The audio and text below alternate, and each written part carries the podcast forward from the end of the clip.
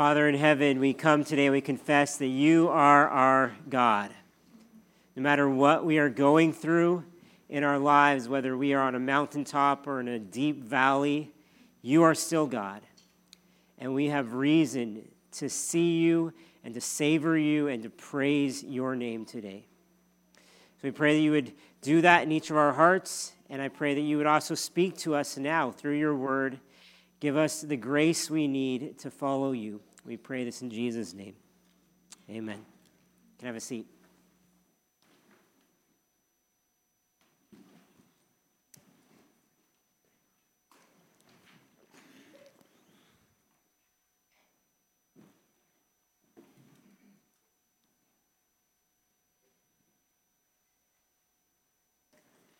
One of the saddest realities of human life under the curse in this broken world is forgetting.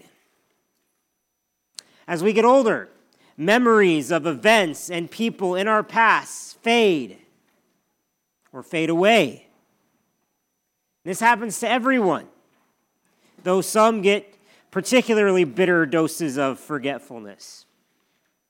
For example, the actor Bruce Willis was recently diagnosed with an untreatable form of dementia and his family is heartbroken. The media calls it a tragic and deeply sad reality for Bruce. Now, Bruce isn't dead, though. So, why is it so tragic and sad? Well, it's true, it's sad, and it's because our memories are such a vital part of who we are.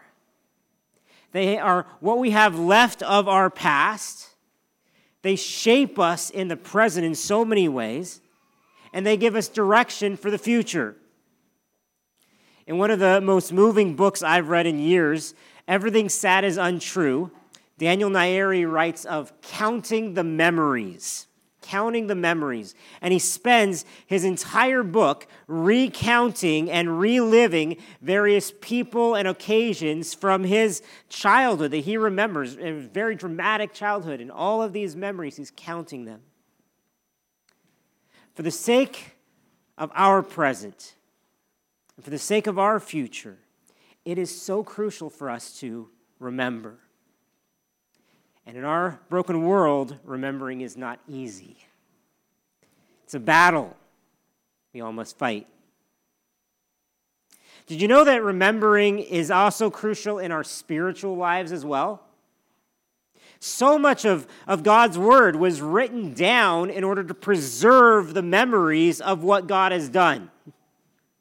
We are meant, as his people, to remember, to recall, to retell the works and the wonders of God. But also, a, a key central component of our worship, of our regular worship as the church, is remembering. We hear the familiar words each week in the Lord's Supper do this in remembrance of me. Remembrance of me. Eugene Peterson has called communion the sacrament of nurture for Christians and has said that from the earliest days of the church, the Lord's Supper has been the defining act of worship, the axis upon which all else turns. So, why is that? And, and how is the Lord's Supper such an important part of our worship? Well, if you will, please turn in a Bible with me to Luke chapter 22. Luke 22.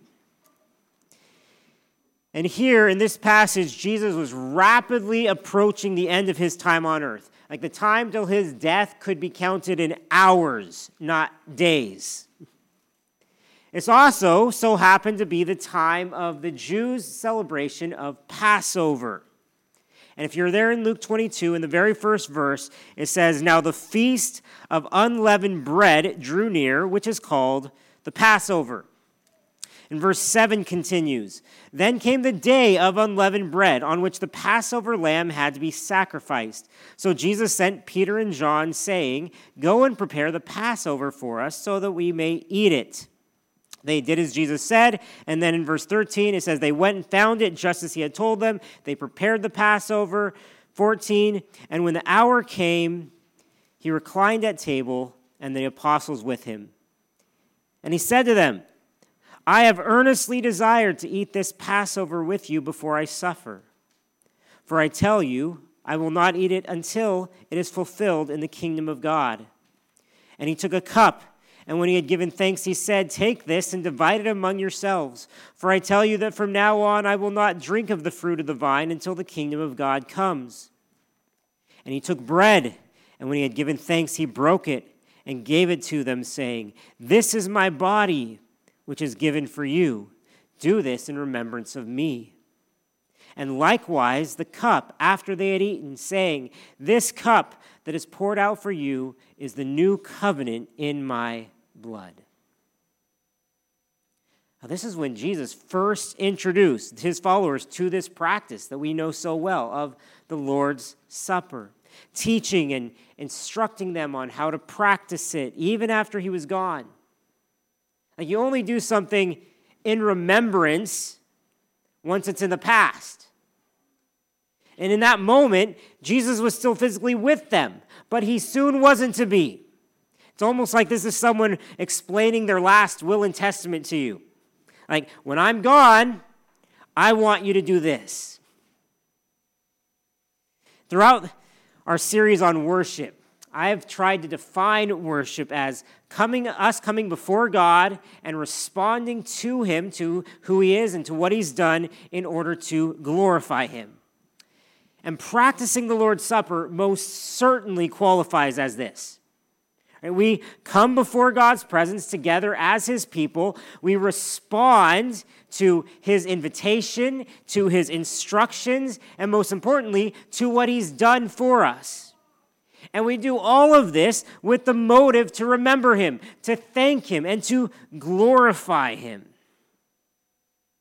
I think Scripture actually lays out at least four ways that we should worship God around His table.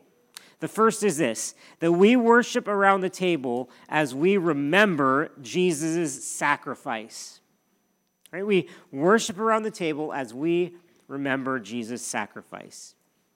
And that's very easy to see, right? Eat this bread in remembrance of me, he said. Did likewise with the cup. Do this as often as you drink it in remembrance of me. What was it about Jesus that needed to be remembered? Well, lots of things, certainly. But there was one thing in particular that Jesus wanted memorialized here that's his death. It's why he used bread and wine as symbols for his broken body and his shed blood.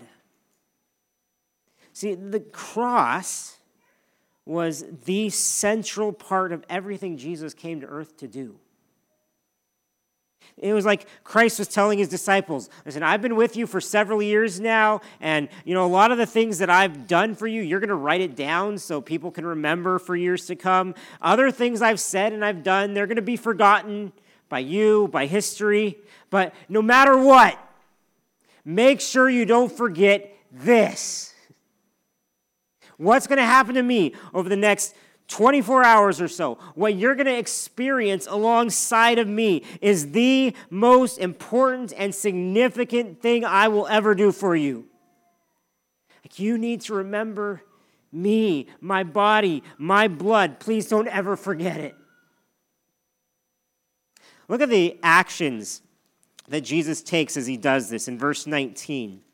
It said, and he took bread and when he had given thanks, he broke it and gave it to his disciples, saying, This is my body, which is given for you. So he, he took, he gave thanks, he broke it, and he gave them.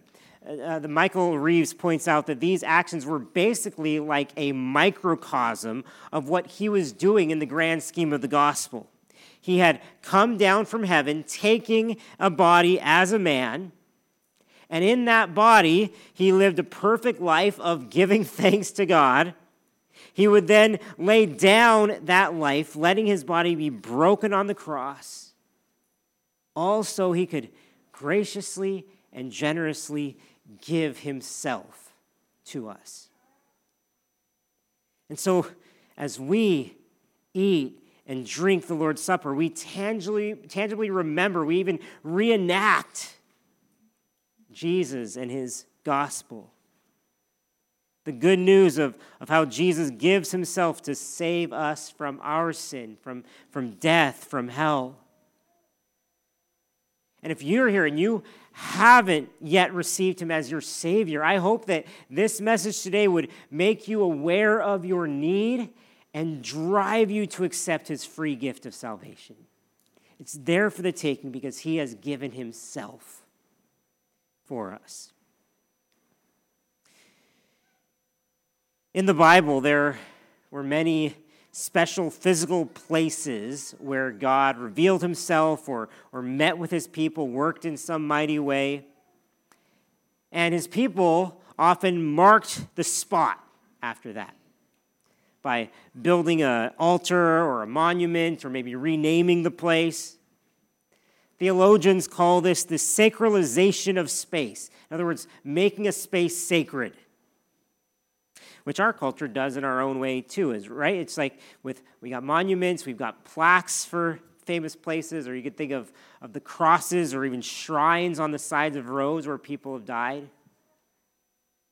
R.C. Sproul has pointed out that not only is sacred space all over Scripture, but so is sacred time. For example, the Jews had a, a series of religious feasts that were celebrated every year, not to mention the Sabbath, of course, which was the most regular. In our day, we have holidays. You think of the root of that word, holy days, it's sacred.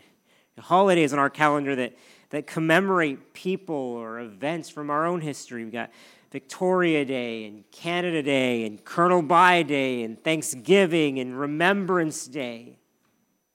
We also all celebrate birthdays or anniversaries because we want to we want to celebrate and remember the significance of those times or those people in our lives. The church has marked certain dates on the calendar throughout history as well. Like we gather every week on the first day of the week to worship and in order to remember that Jesus rose from the dead on the first day of the week. We celebrate Good Friday Easter Sunday, Christmas, sometimes more. Why? Because it's ingrained in our human nature to mark sacred time. I think Jesus clearly knew this human need to remember and recollect significant moments. And so, with communion, he marked a sacred time as a memorial for his people. Really, Jesus was taking an already sacred moment and redefining it and refocusing it. Remember, this happened during the Passover meal, the Feast of Unleavened Bread. And in verse 15, he goes out of his way to emphasize that this is what's going on. He says, I've earnestly desired to eat this Passover with you before I suffer. Why was that significant? Well, if you know the story, this goes way back to when the Hebrew people were enslaved in Egypt. God promised to deliver them to freedom, to bring them into their own land of safety. But first, he humbled Pharaoh and the, the false gods of Egypt, their, their pantheon of gods, through a series of plagues. Nine plagues had come and gone. And Pharaoh still refused to let God's people go. God said the tenth would be the worst of all, costing the lives of all the firstborn sons in Egypt. Meanwhile, he provided a way for his people to avoid this terrible plague themselves. They were to, to kill a young, unblemished lamb for a special supper that they would celebrate that night and they were to take some of the blood of that lamb and spread it on their doorposts. And this marked their house as a house under the Lord's favor and protection. And then, as God that night was inflicting his judgment, he would pass over them, sparing them his wrath. And from then on, he instructed them to observe the Passover feast every year as a memorial day. Now, do you think, you suppose it's a coincidence, that during this particular feast day, the feast that, that centered around the flesh of a sacrificial lamb being consumed, along with unleavened bread and blood marking their deliverance from the wrath of God, Jesus was, who had been hailed as the Lamb of God who takes away the sin of the world, introduced his followers to a new way to celebrate the Passover. By consuming his flesh, celebrating his blood that would save them. This definitely was not a coincidence. It was highly significant, massively meaningful, and absolutely audacious. For Jesus to redefine this sacred feast of God's and recenter it on himself, it would have been blasphemous if it wasn't true. But truly, he was the Lamb of God who was about to sacrifice himself. 1 Corinthians 5 7 puts it plainly says, Christ, our Passover lamb, has been sacrificed. He is our Passover lamb. And so he was adding this new meaning and significance, really ultimate significance to this ancient feast.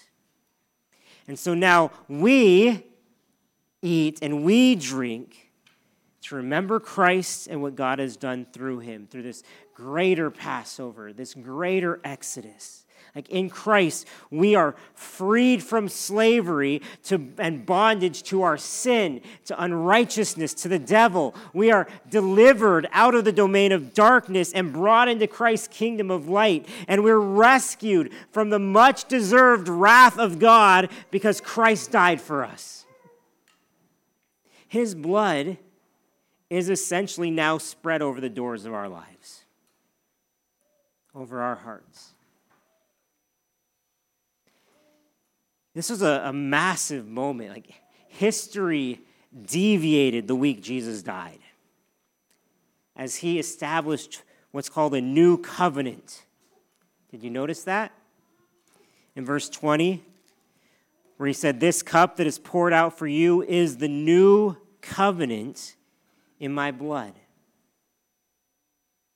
And you, if you know the Bible, you know that God had established a number of covenants over the years to define his relationship with his people, with Noah and Abraham and Moses and David. But now, this new covenant in Christ would fulfill and supersede all of them. So, as a church, we don't need actually to celebrate the Passover anymore because we have our Passover lamb.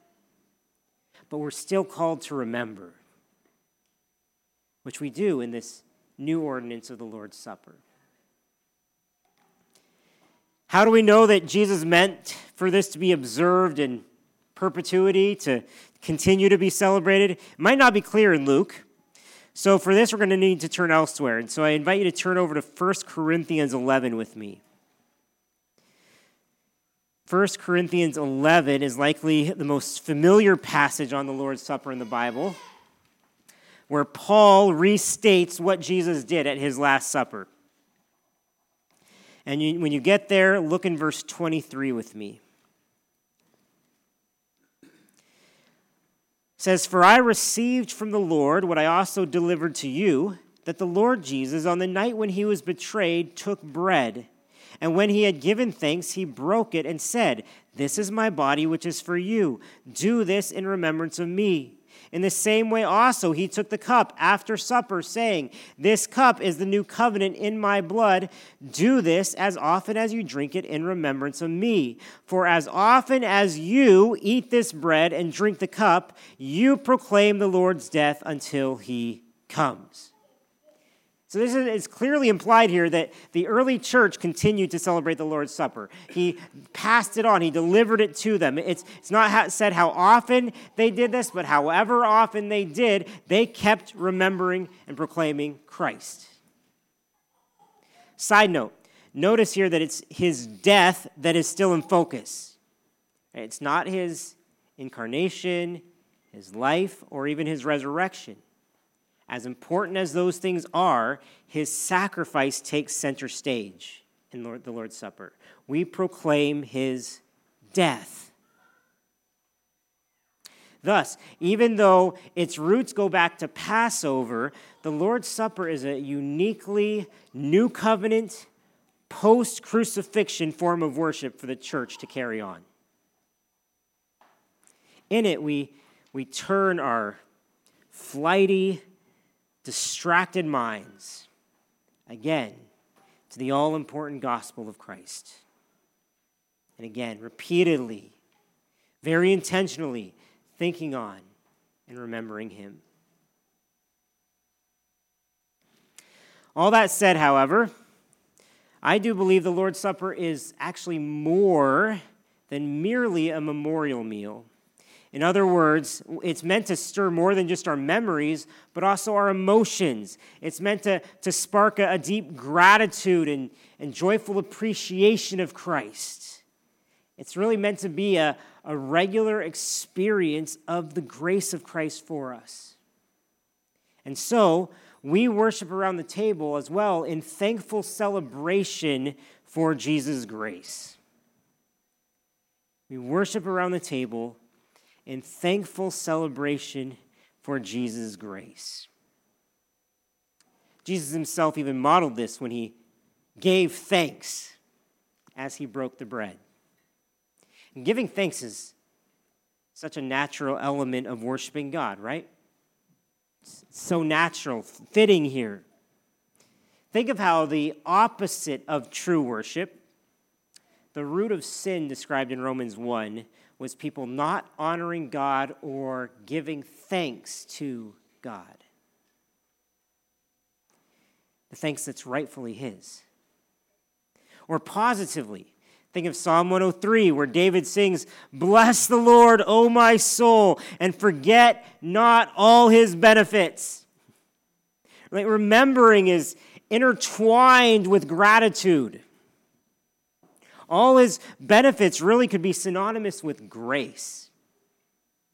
Right? Grace is, is shorthand for all the undeserved favor that we receive from God. And goodness, does the Lord's Supper ever express his grace to us. I said that this should be a thankful celebration because I think we should be happy about this.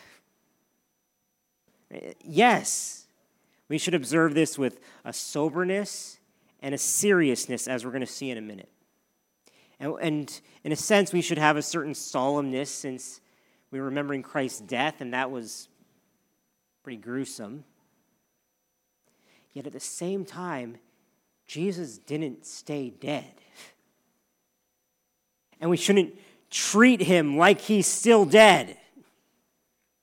All the and the grace that his broken body and shed blood secured for us is wonderful. It's breathtaking. And think of the, the Passover again. All right, the original Passover couldn't have been an overly joyous event because it was shrouded by the looming judgment of God against Egypt. Yet, in the years that followed, post deliverance, their deliverance was to be remembered with a feast, not a night of mourning, but a joyful, thankful celebration of God's salvation. Dietrich Bonhoeffer said that we should share a certain festive quality among us, saying, The day of the Lord's Supper is an occasion of joy for the Christian community. Reconciled in their hearts with God and the brethren, the congregation receives the gift of the body and the blood of Jesus Christ, and receiving that, it receives forgiveness, new life, and salvation. It is given new fellowship with God and men. It's something to rejoice in. You're in 1 Corinthians 11 right now. Look back uh, one page, if that, to 1 Corinthians 10. And here, Paul is giving the Corinthian church a serious warning about not falling prey to the same fate that befell the Israelites in the wilderness. after the Exodus. It's like, and he's basically saying just because they shared the same spiritual bread didn't mean that they were safe from apostasy. By the way, apostasy literally refers to a letting go of or forgetting what was once held dear. And remembering is so crucial. But in the middle of this warning that he's giving them, Paul just drops in this juicy morsel about the nature of communion. Look at verse 14. He says, Therefore, my beloved, flee from idolatry. So, this is in context of properly worshiping God, not worshiping idols. Flee from idolatry. I speak as to sensible people. Judge for yourselves what I say. The cup of blessing that we bless, is it not a participation in the blood of Christ? The bread that we break, is it not a participation in the body of Christ? Because there is one bread, we who are many are one body, for we all partake of the one bread. So, I'm not going to go into all the details here, but not only does communion bind us together in one body, right, letting us experience the grace of the church, the people of God, but also the Lord's Supper, we in the Lord's Supper we somehow participate in the body and blood of Christ. Now, this does not mean, as some churches have mistakenly believed, that the little wafers of bread or the little sips of juice are the actual physical body and blood of Christ. Neither do they mystically become the body and blood as we consume them. There are whole church splitting historic controversies that hinge on that subject. I don't want to drag you into the weeds of that today. I'll just say these things. First of all, we are saved by the once for all time sacrifice of Christ on the cross. He never needs to die again. And to claim otherwise is an anti biblical, really anti gospel heresy. So don't believe anyone who says that in communion, Jesus is sacrificed again. It's not what's happening. Second, nearly all Christians believe that Christ is present with us during the Lord's Supper. We may disagree on the exact nature of that presence, and that's okay. But I think that those who say, and this is often us Baptists, who say that communion is remembering and nothing more, go too far. Because in the Lord's Supper, we, we do meet with the Lord, we participate in our union with Him. Put it simply, we experience the grace of God in various ways through the table. What grace, you ask? Well, I already mentioned our union with Christ, union with the church. Pastor Harold Senkbeil adds In Christ's Holy Supper, Christians are joined not just to Him, but to each other as well in intimate union and communion. In this eating and drinking, they become what they eat. Dining on the body of Christ, they are one body in Him. The Lord's Supper is a great antidote to the toxic individualism of our age. Sharing in this sacramental mystery, these many individuals become one body, bearing each other's burdens and heartaches and multiplying each other's joys. It's hard to extol the gifts of the Lord's Supper enough. It is an inexhaustible source of healing and strength for all the people of God. Another one, in Matthew's account, Jesus says, This is my blood of the covenant that is poured out for many for the forgiveness of sins. The forgiveness of sins. Forgiveness is certainly a grace of God. So, just as, as Christ's blood provides the actual forgiveness of sins, drinking of the cup reminds us of that forgiveness. And as we often examine our hearts and confess our sins during communion, we get to experience that forgiveness of sins once again and again and again. The Lord's Supper contains what some have called the medicine of heaven. In John 6, right after Jesus feeds the 5,000, I think we see some further aspects of God's grace. So keep your place in 1 Corinthians. We're going to go back there. But you can turn over to John 6. I won't read the whole passage, it's a long one. We're going to jump in mid discussion. Okay, but Jesus says this, and we're going to start in verse 32. It's John 6, 32.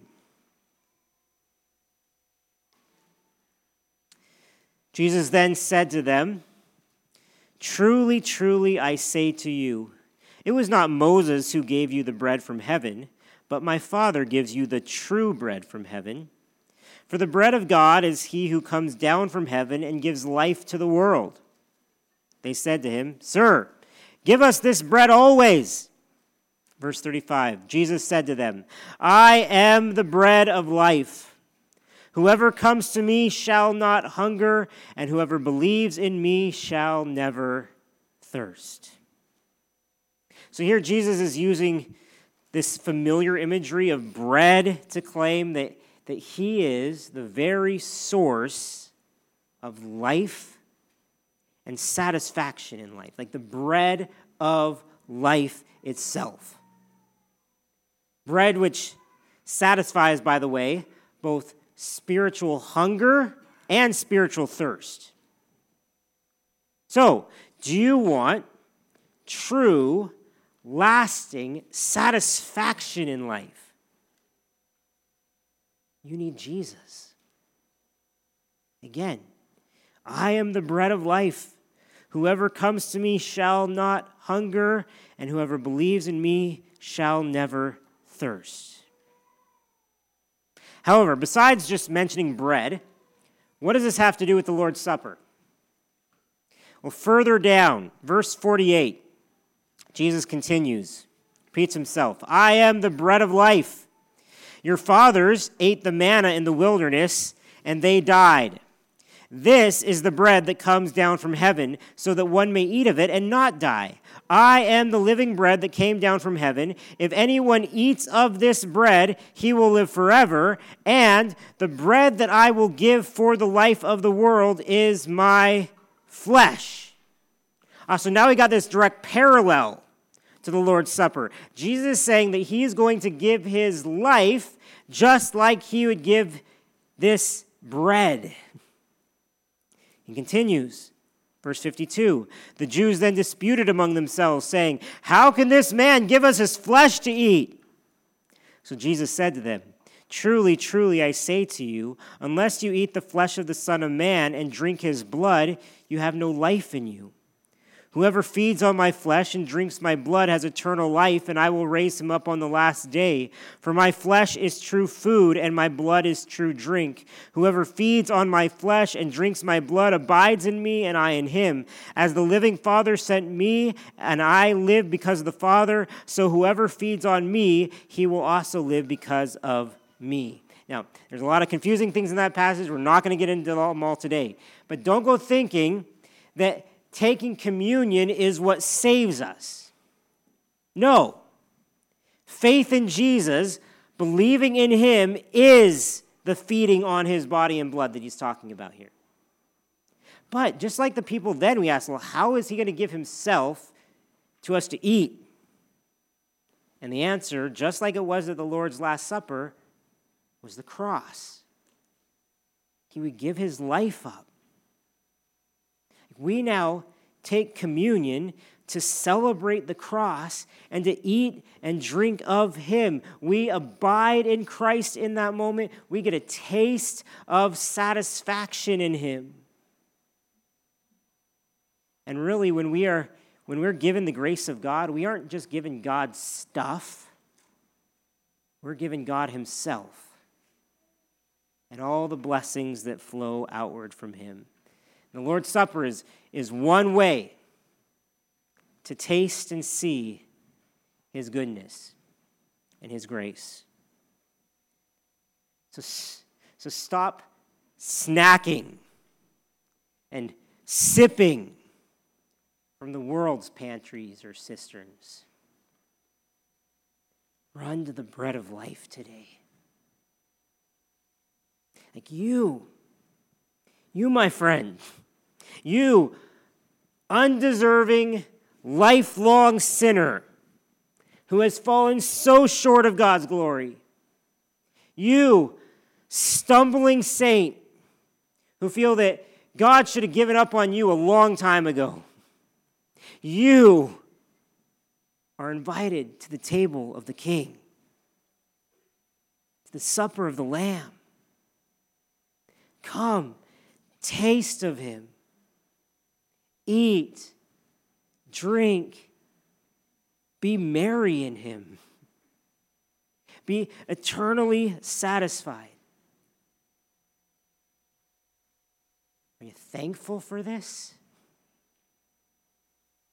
If so, take these opportunities weekly to express your thanksgiving to Him, your gratitude. We worship around the table in thankful celebration of Jesus' grace. And yet, be careful. Be careful. Because this is a very serious activity. Joyful and celebratory, yes, yet deadly serious. See, we worship around the table as well in sober discernment within Jesus' church. We worship around the table in sober discernment within Jesus' church. In 1 Corinthians 10, flip back there, we read these sobering words in verse 21. He says, You cannot drink the cup of the Lord and the cup of demons. You cannot partake of the table of the Lord and the table of demons. Shall we provoke the Lord to jealousy? Are we stronger than He? So, so cleanse your heart, right? Cast away your idols. Get rid of any rival loves to the Lord because God is a jealous God for our affections. He rightly deserves every drop of our worship. So if we seek to, to worship Him while our hearts are harboring idolatry, like we might as well worship demons. So if we partake of the table of the Lord, yet He doesn't have our heart, watch out. And that's the context that shapes what comes up later in chapter 11. And you can read of it in verses 17 to 22.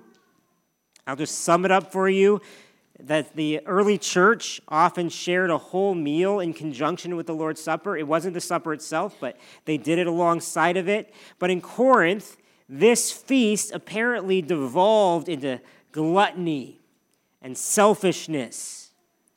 They, they degraded the sanctity of the supper by turning it into this gluttonous potluck. And that's why Paul reminds them of the basics in verses 23 to 26, which we already read. For this reason, I, for I received from the Lord what I delivered to you. In verse 26, for as often as you eat this bread and drink this cup, you proclaim the Lord's death until he comes. Lays out the basics. And then he concludes in verse 27 and on. You can read this.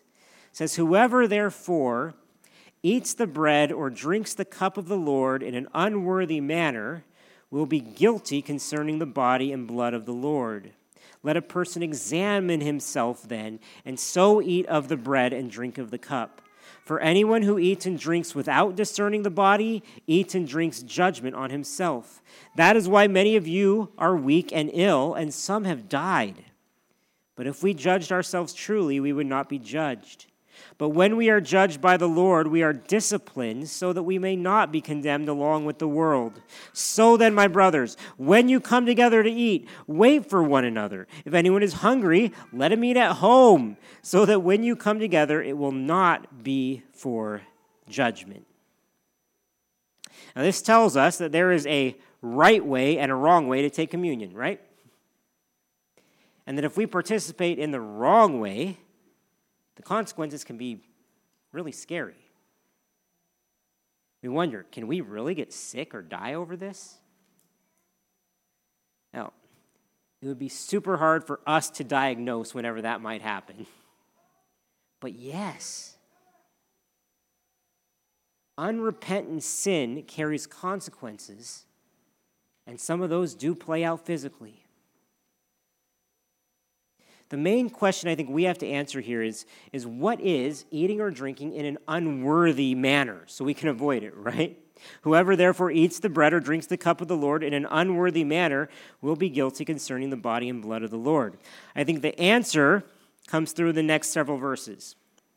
Verse 28 says, Instead of eating unworthily, we're to examine ourselves and so eat and drink. So, in other words, partaking the wrong way would be to not examine ourselves, to just be frivolous about it, thoughtless.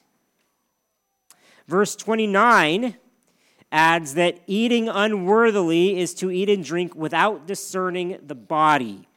So there's a discernment here. To, to eat in the right way is to have a discernment, to do so knowledgeably, to, to know that your heart is right with the Lord, with other believers, to think on His body and His body. Speaking of, verse 33 implies that we should be united in community and fellowship as we do this. And that goes back to Paul's original complaints in verses 17 to 22. People were divided from each other, only looking after themselves. One scholar concludes that an unworthy manner is any manner, really, that is not consistent with the significance of Christ's death. Any manner that is not consistent with the significance of Christ's death. Now, on our own, no one is worthy to handle holy things, to commune with the Lord.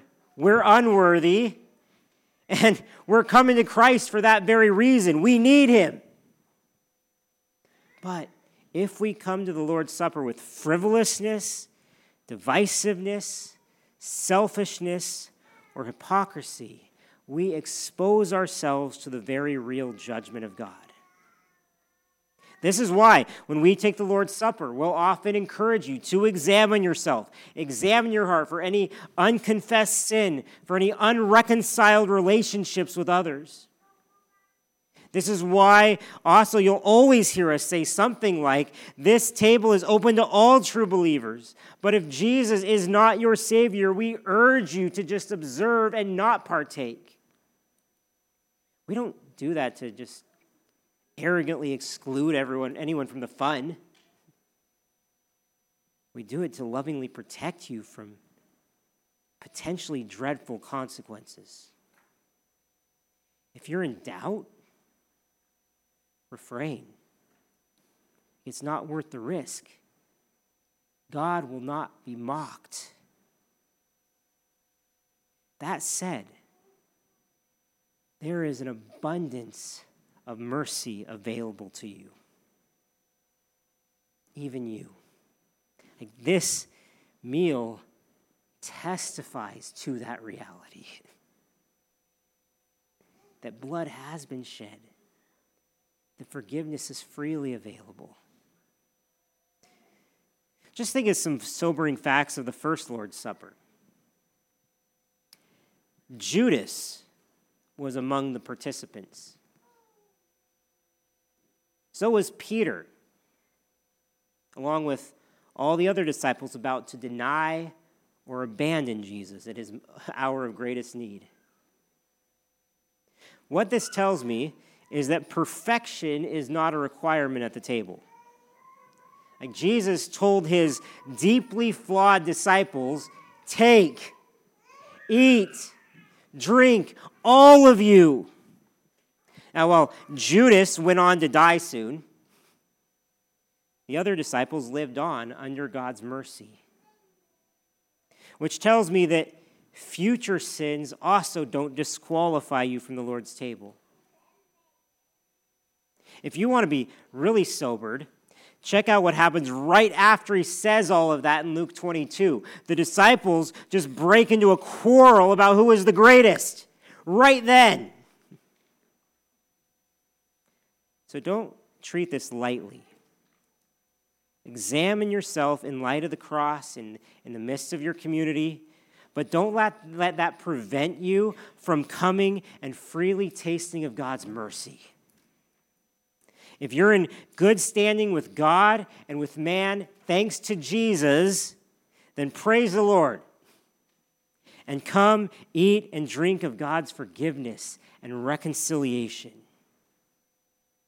It's there for the taking. Now, as we talk about taking communion within the church, a host of practical questions arise. Like, should the table be open to people from other churches, to unbaptized people? Should believing children be allowed to take the Lord's Supper? I personally believe so. Or maybe why, as, why do we as a church do it weekly now? We didn't always do it that way. Or why are we still using these sometimes annoying little prepackaged kits? For that matter, why is this a, a minuscule snack and not a full meal? Or should we really be substituting grape juice for wine? Now, I don't have the time to answer all those questions in this sermon, and I don't think that we even need to come to all the same conclusions on these things.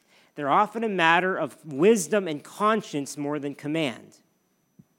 But I'd be happy to discuss any of these questions if they're burning you up, you want to talk about them, I'd be happy to do that. There is a final point that it's much more important that I get to before we end, and that is to point you to the end. See, in the Lord's Supper, not only do we look back to the cross, and we look around in celebration and discernment, but we also look forward to what Christ has yet to do come again. And the point is that we worship around the table as we anticipate Jesus' return. As we anticipate Jesus' return to reign over us. A common feature in every account of the Lord's Supper in Scripture is the mentioning of Jesus' return, that he's going to come back.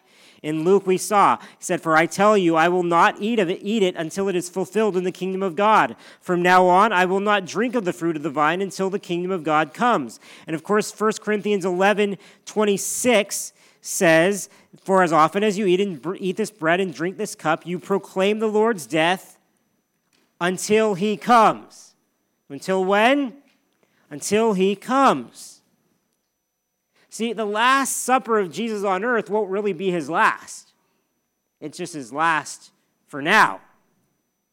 In Revelation 19, John prophesies about the coming day when both the Passover and the Lord's Supper will be fulfilled in the kingdom of God when it comes in its fullness. And he says this in Revelation 19. Then I heard what seemed to be the voice of a great multitude, like the roar of many waters and like the sound of mighty peals of thunder, crying out, Hallelujah! For the Lord our God, the Almighty, reigns. Let us rejoice and exult and give him glory, for the marriage of the Lamb has come, and his bride has made herself ready. It was granted her to clothe herself with fine linen, bright and pure. The angel then told him, Blessed are those who are invited to the marriage supper of the Lamb. Now, this is also steeped in worship, right? What does John do after this? He's so overwhelmed that he falls to the ground to worship the angel. The angel rebukes him and gives him the command no, no, no, no, worship God. Worship God. As we come to the table and we remember Christ dying for us, let us also anticipate his return for us. There is so much more to come. A great, unimaginable celebration, a feast to end all feasts, with no more sin or division or death complicating the picture. That'll all be banished. And the Lord's Supper points us ahead to that coming day. Until then, we worship and we proclaim Christ's death, awaiting our final deliverance. I like the picture in Exodus 12. Right after Moses gave the people all the instructions about the Passover, God's work had already obviously begun in incredible ways. They had God's promise to save them, but they hadn't been delivered yet. So, in this tension there, what would they do? Well, they would take their stand under the blood of the Lamb and let God go to war to fight for them and deliver them securing their freedom. And Exodus 12 27 describes their exact response, said, And the people bowed their heads and worshiped. So as they anticipated the full deliverance of the Lord, they worshiped. And so must we. This meal anchors us to truth and reality as believers to the past, in the present, and to the future. Looking to the past, we gratefully remember Christ and his sacrifice. Dwelling in the present, we soberly celebrate Christ and his grace. And looking to the future, we anxiously anticipate Christ and his return. As Wyatt Graham says, this memory of ours brings together in mind past, present, and future. In a moment of time, our mind stands outside of regular time. Time gets reordered with Christ at the center. Christ is the center of time at the Lord's Supper. Call it the Lord's Supper for a reason. It's His table not ours. We're just thrilled to be invited to join him there. So may we give him the praise and thanks and the remembering that he is due until he comes again. I'll invite the worship team up this time, and it's only fitting to end today by taking the Lord's Supper together now. So you haven't, grab a cup if you're going to participate.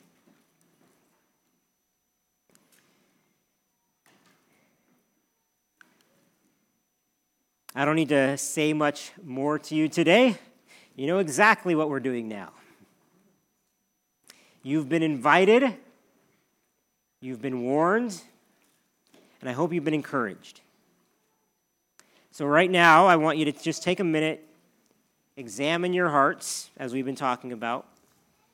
As we do that, the, the team is going to play and sing a song that you don't need to join in on. You likely don't know it, but the words will be there for you to meditate on. It's really just